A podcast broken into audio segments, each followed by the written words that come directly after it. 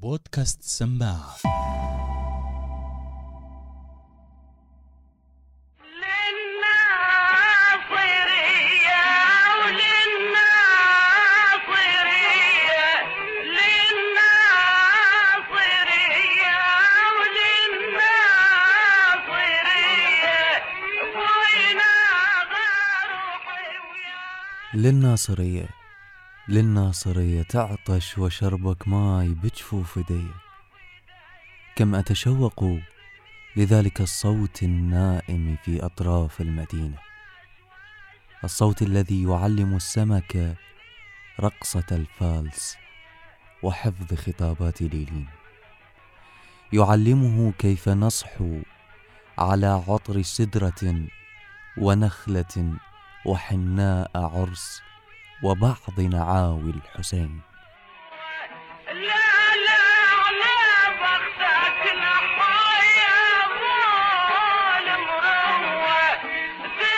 هالموسم اسمه سماعة أغاني؟ وهالحلقة بعنوان نهاية طارق بن زياد وصديق الملاي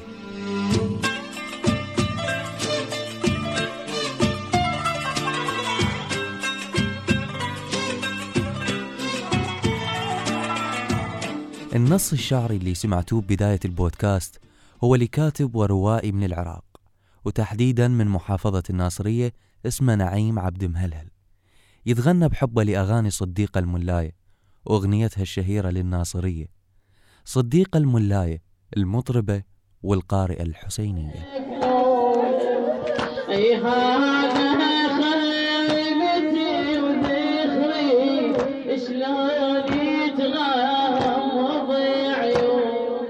قبل ما أعرفكم على صديقة لازم أصارحكم بحيرتي وصعوبة موقفي تجاه هاي الحلقة بسبب كثرة الأحداث والقصص المهمة بحياة صديقة وكذلك بسبب قلة المصادر والإرشيف عن حالة غنائية تشكلت بصوت نسائي. رغم ذلك أوعدكم بأن تسمعون أهم الأحداث وأغربها وتبقى هاي الحلقة امتنان بسيط لروح صديقة الملاية ومنجزها المهم. يا صياد السمك خذ لي بني يا يا يا. عجبي أنت حضري وأنا بدي وياك. صديقة الملاية تمتلك ثلاث أسماء وهالشي من الأشياء المحزنة والغريبة. تخيلوا عدم الأرشفة ممكن يوصل الاسم الشخص نفسه. صديقة الملاية هو الاسم الفني المتأكدين منه. أما اسمها الحقيقي أو أسمائها الحقيقية فهن فرجة بنت عباس وتنحدر عائلتها من مدينة المسيب التابعة لبابل وانتقلوا للعيش ببغداد. أما الرواية الثانية لاسمها الحقيقي الثاني وهالرواية طبعا أقل شيوعا.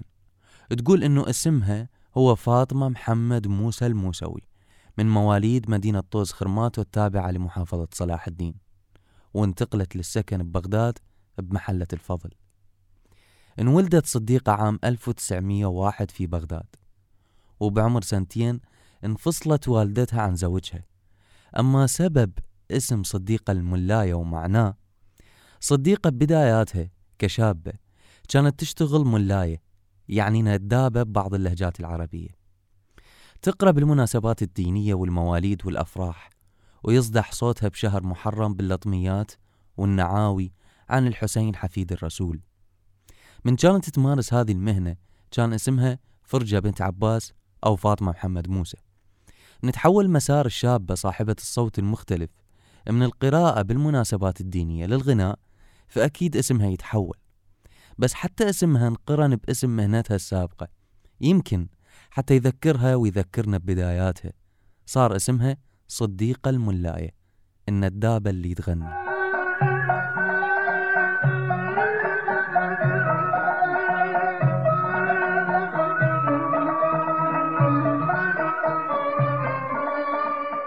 واحد من المصادر اللي اعتمدت عليه بهاي الحلقة هو لقاء صحفي نادر مكتوب بيوم 17 آب 1963 وتحديدا بمجلة اسمها مجلة بغداد.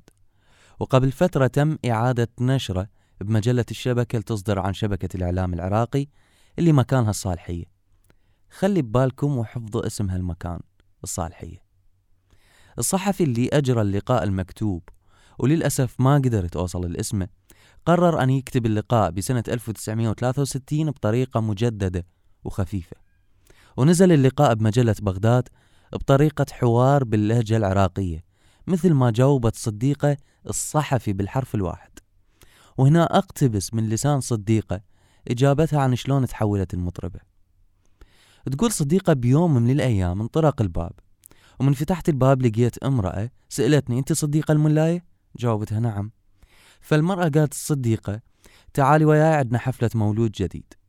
تقول صديقة غيرت ملابسي وطلعت وياها وخذتني قبل محطة القطار وبلا أي مقدمات أخذتني من بغداد للبصرة. تفاجأت صديقة الملاية وسألت المرأة ليش أكو قراية وحفلة المولود جديد على القطار؟ بس سؤال صديقة كان متأخر. بوقتها تحرك القطار. وصلت صديقة والمرأة للبصرة وتحديدا لمنطقة المحمرة. البيت ومضيف الشيخ خزعل أمير المحمرة بذاك الوقت. وبقت عنده سنتين وهناك تعلمت الغناء. الشيخ خزعل سامع عن صديقة الملاية وصوتها لذلك أرسل لها هالمرأة واستدرجتها للبصرة. صديقة ما كانت تعرف الغناء بصورة صحيحة بس حضورها بالحفلات الغنائية اللي كان يقيمها الشيخ خزعل ببيته ومضيفة اللي كان يغني بيها فريق من مغنين الشيخ. بدأت تصير عندها خبرة بالغناء وبعد وحدة من الحفلات تعهدت ملا نعيمة بتعليم صديقة الملاية الغناء. وبقت صديقة تغني بمضيف الشيخ خزعل. ملا نعيمة هي من مغنيات الشيخ خزعل.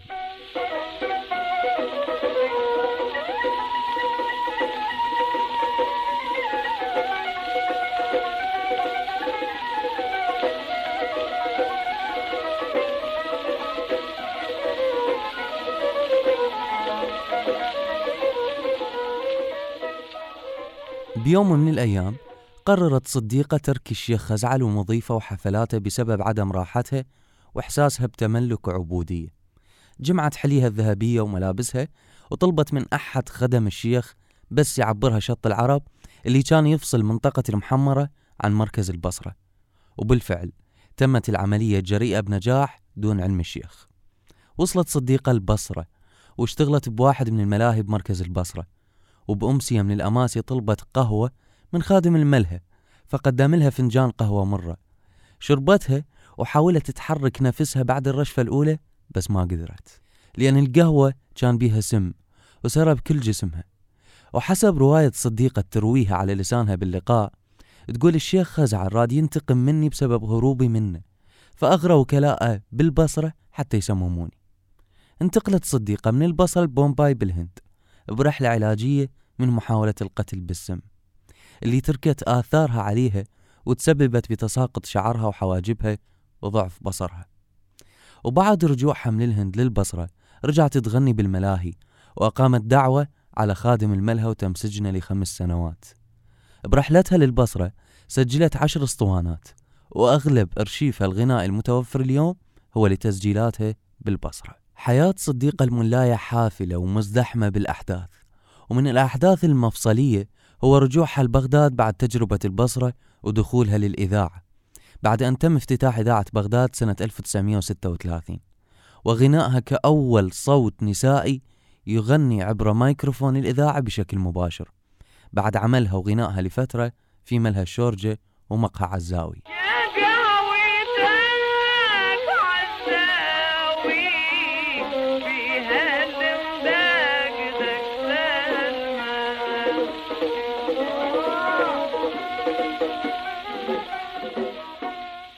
صديقة كانت تروح للإذاعة اللي كان المبنى مالتها عبارة عن خيمة وسط بساتين النخيل بمنطقة الصالحية ببغداد. كانت تقعد صديقة على كرسي وتنتظر دورها بالغناء. وقبل لا تبلش تغني تسأل المسؤولين عن الإذاعة إذا ما راح يسجلون الحفلة اللي تغنيها بشكل مباشر أو لا. فبوقتها كانوا يقولون لصديقة أنه كل حفلاتك اللي تغنيها نسجلها. وقريبا نزودك بنسخ التسجيلات. وللأسف كانوا يكذبون على صديقة. وماكو أي حفلة مسجلة إلها بالإذاعة. وهذا غياب الاهتمام وضعف الأرشفة اللي سولفنا عنه ببداية الحلقة. صديقة تعمقت بغناء المقام العراقي وأصوله على يد قارئ المقام رشيد القندرشي وحصلت على ألحان من إبداع الأخوين صالح وداود الكويتي. بيوم من الأيام وهي رايحة للإذاعة هاجمها أشخاص مجهولين بالبستان القريب على خيمة الإذاعة. طرحوها بالأرض وضربوها وسرقوا مجوهراتها. صراخ صديقة وصل لأسماع أحد العاملين بالإذاعة فركض باتجاه الصوت وشاف الحرامية وضرب طلقات رصاص بالهواء وهربوا باتجاه ثاني بعد استيلائهم على مجوهرات صديقة. بيومها انهارت وأغمي على صديقة وما قدرت تغني وتم إلغاء حفلتها المباشرة بالإذاعة.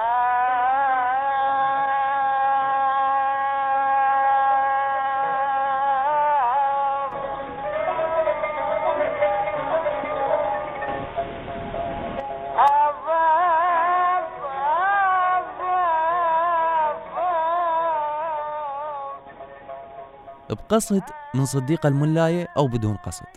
هذه الفنانة أرشفت بعض الأغاني المهمة اللي غنوها غير مطربين. أرشفتهن بصوتها بتسجيلات الأسطوانات. كأنه تمرر رسالة للمعنيين بالأرشفة والإرشيف وبنفس الوقت أرشفت أغاني غيرها على الرغم من ضياع أغانيها بسبب سوء إدارة الإذاعة بذاك الوقت وعدم تسجيل حفلاتها.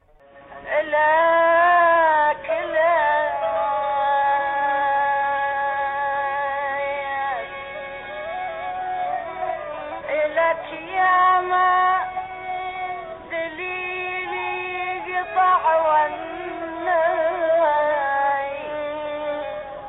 على قلبي لذيذ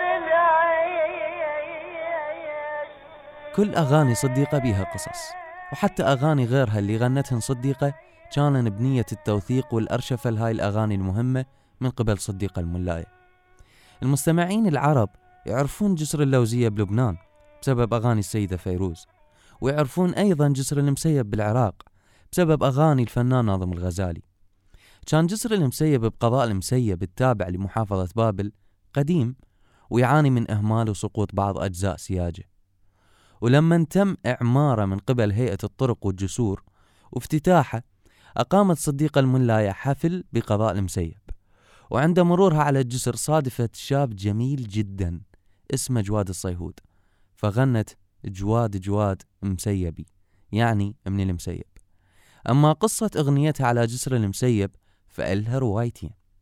الأولى هي أنه لما كان جسر المسيب يعاني من الإهمال وتكسر بعض أجزائه كانت تمر فوق الجسر زفة عرس. يقال العرس كان لأجمل فتاة بالمسيب زفة عرس الفتاة الحبيب هالشاب أثناء مرور موكب زفة العرس تساقطت بعض أجزاء الجسر وطاحت العروسة الجميلة بشط المسيب وما لحقوا ينقذوها وفارقت الحياة. على جسر المسيب سيبوني كانت صرخة حبيبها على الجسر وبعدها كمل هاي الجملة شاعر وصارت أغنية مهمة وشهيرة. أما الرواية الثانية فهي عن جواد الصيهود أيضا اللي شافته صديقة الملاية يمشي على الجسر وغنت له على جسر المسيب سيبوني. اللي غناها فيما بعد الفنان ناظم الغزالي.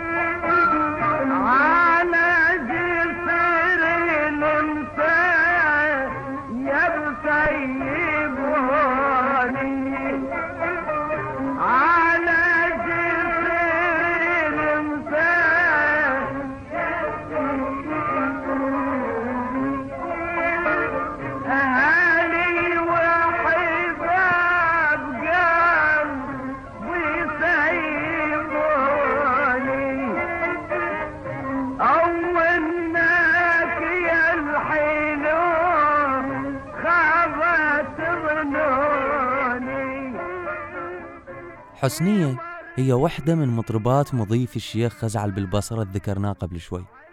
حسنية كانت حلوة وكان والي البصرة اللي اسمه دروبي باشا يحب حسنية بشكل غريب.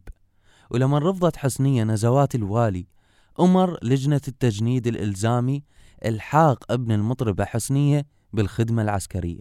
بالرغم من عمر ابن حسنية الصغير وعدم بلوغه السن القانوني بس انتقاما منا رفض حسنية. بنفس الوقت أكو شخص اسمه صبري أفندي تقلد عدة مناصب بالبصرة من ضمنها أمين البصرة. معروف هالرجل بتقواه ودينه ومساعدته للناس اللي تقصده. استنجدت حسنية بصبري أفندي هو ما قصر وياها ودفع بدل الجندية عن ابنها وفيق. فاحتراما ووفاء من المطربة البصرية حسنية لصبري أفندي غنت له أغنية صبري أفندي عام 1914 صديقة الملاية أعادت غناء الأغنية وقررت تأكد وتأرشف قصتها بهذه الأسطوانة لفندي لفندي عيوني لفندي. لفندي لفندي عيوني لفندي. الله يخلي صبري صندوق من البصرة.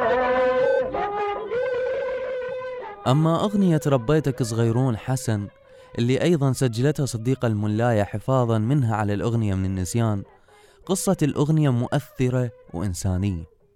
يرويها أول مدرس للمقام العراقي وعازف الجوزة الأستاذ الراحل شعوب إبراهيم.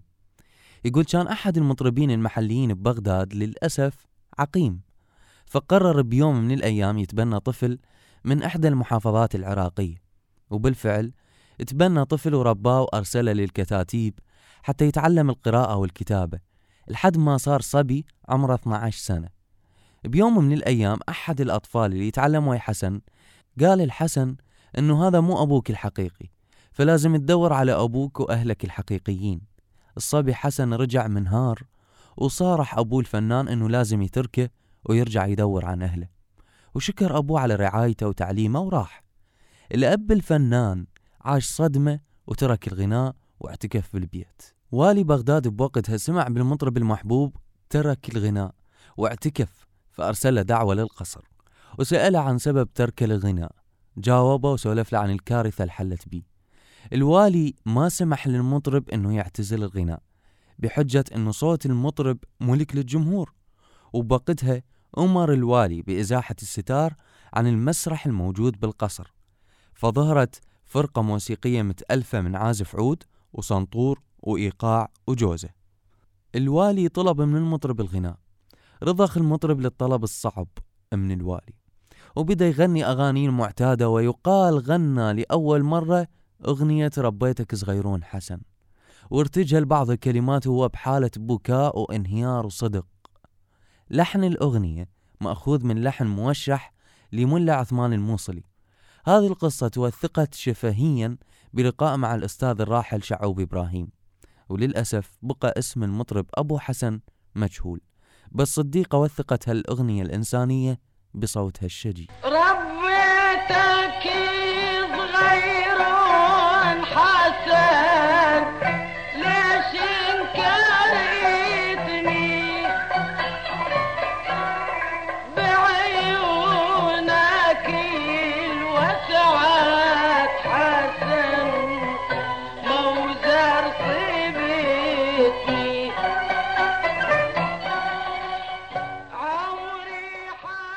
الأغاني اللي غنتها صديقة الملاية أغلبها عن قصص حقيقية.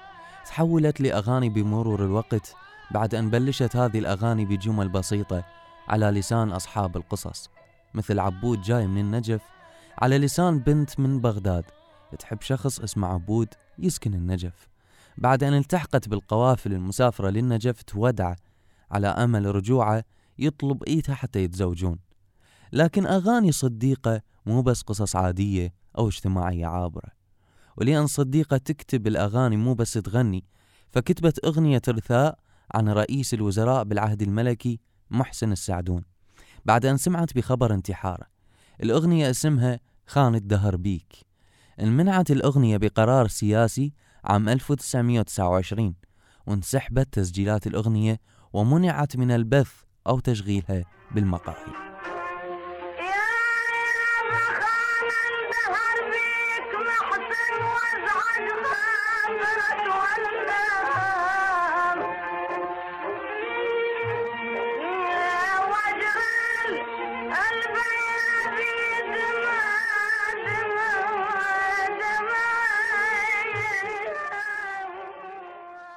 أكو أغنية لصديقة الملاية اسمها الدهر لو زل.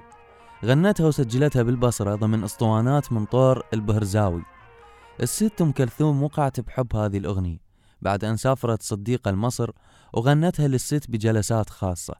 حاولت الست تغنيها بزيارتها لبغداد بأحد ملاهي بغداد بس فشلت بسبب صعوبة اللهجة العراقية.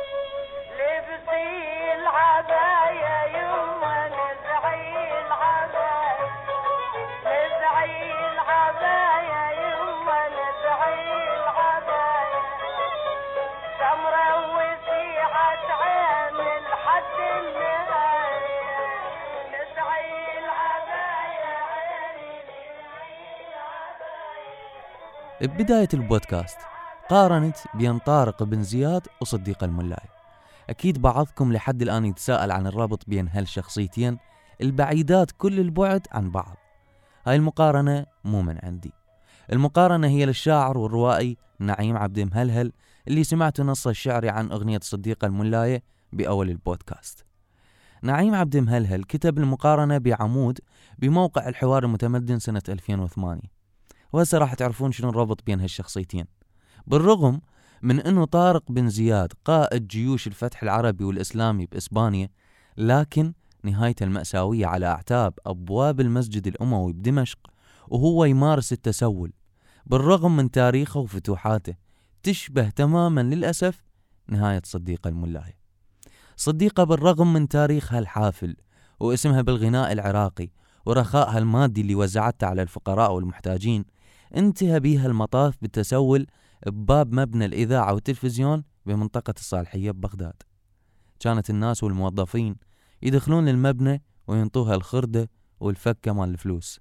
وما يعرفون منو هالعجوز بالرغم من أن صوتها بقى يصدح بالراديو بنفس الوقت اللي تتسول بيه. متخيلين صعوبة هالموقف؟ صديقة تمد إيدها للناس وصوتها بعده يصدح بالكرخ والرصافة امرؤ القيس ببيت شعري يشرح المقارنة بين هالغريبين لما يقول إنا غريبان ها هنا وكل غريب للغريب نسيب.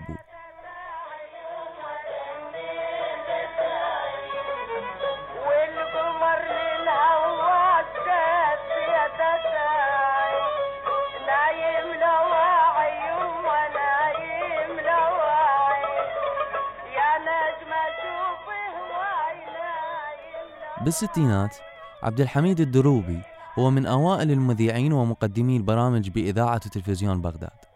نقل أحد زملاء المذيعين خبر وفاة صديق الملاي عبد الحميد يقول من الواجب تجاه الشخصية أعديت برنامج خاص عن رحيلها وأذعته وأنا كلش حزين. وبعد ما انتهيت من البرنامج وطلعت من الاستوديو وإذا بصديقة الملاية واقفة قبالي وتبكي وتعاتبني على فعلتي. يقول من صدمتي وتعاطفي ظليت أبكي وياها وبعدها اعتذرت لها وطيبت خاطرها وطلعت راضية ومطمئنة. بسنة 1969 ماتت صديقة الملاية فعلا وللأسف ما كانت معلومة مغلوطة مثل معلومة المذيع عبد الحميد الدروبي. ماتت فرجة بنت عباس أو فاطمة الموسوي. الندابة اللي تقرأ رثاء الحسين بمحرم. ماتت صديقة الملاية اللي ملت بيوت العراقيين بأغانيها الحاضرة لحد اللحظة.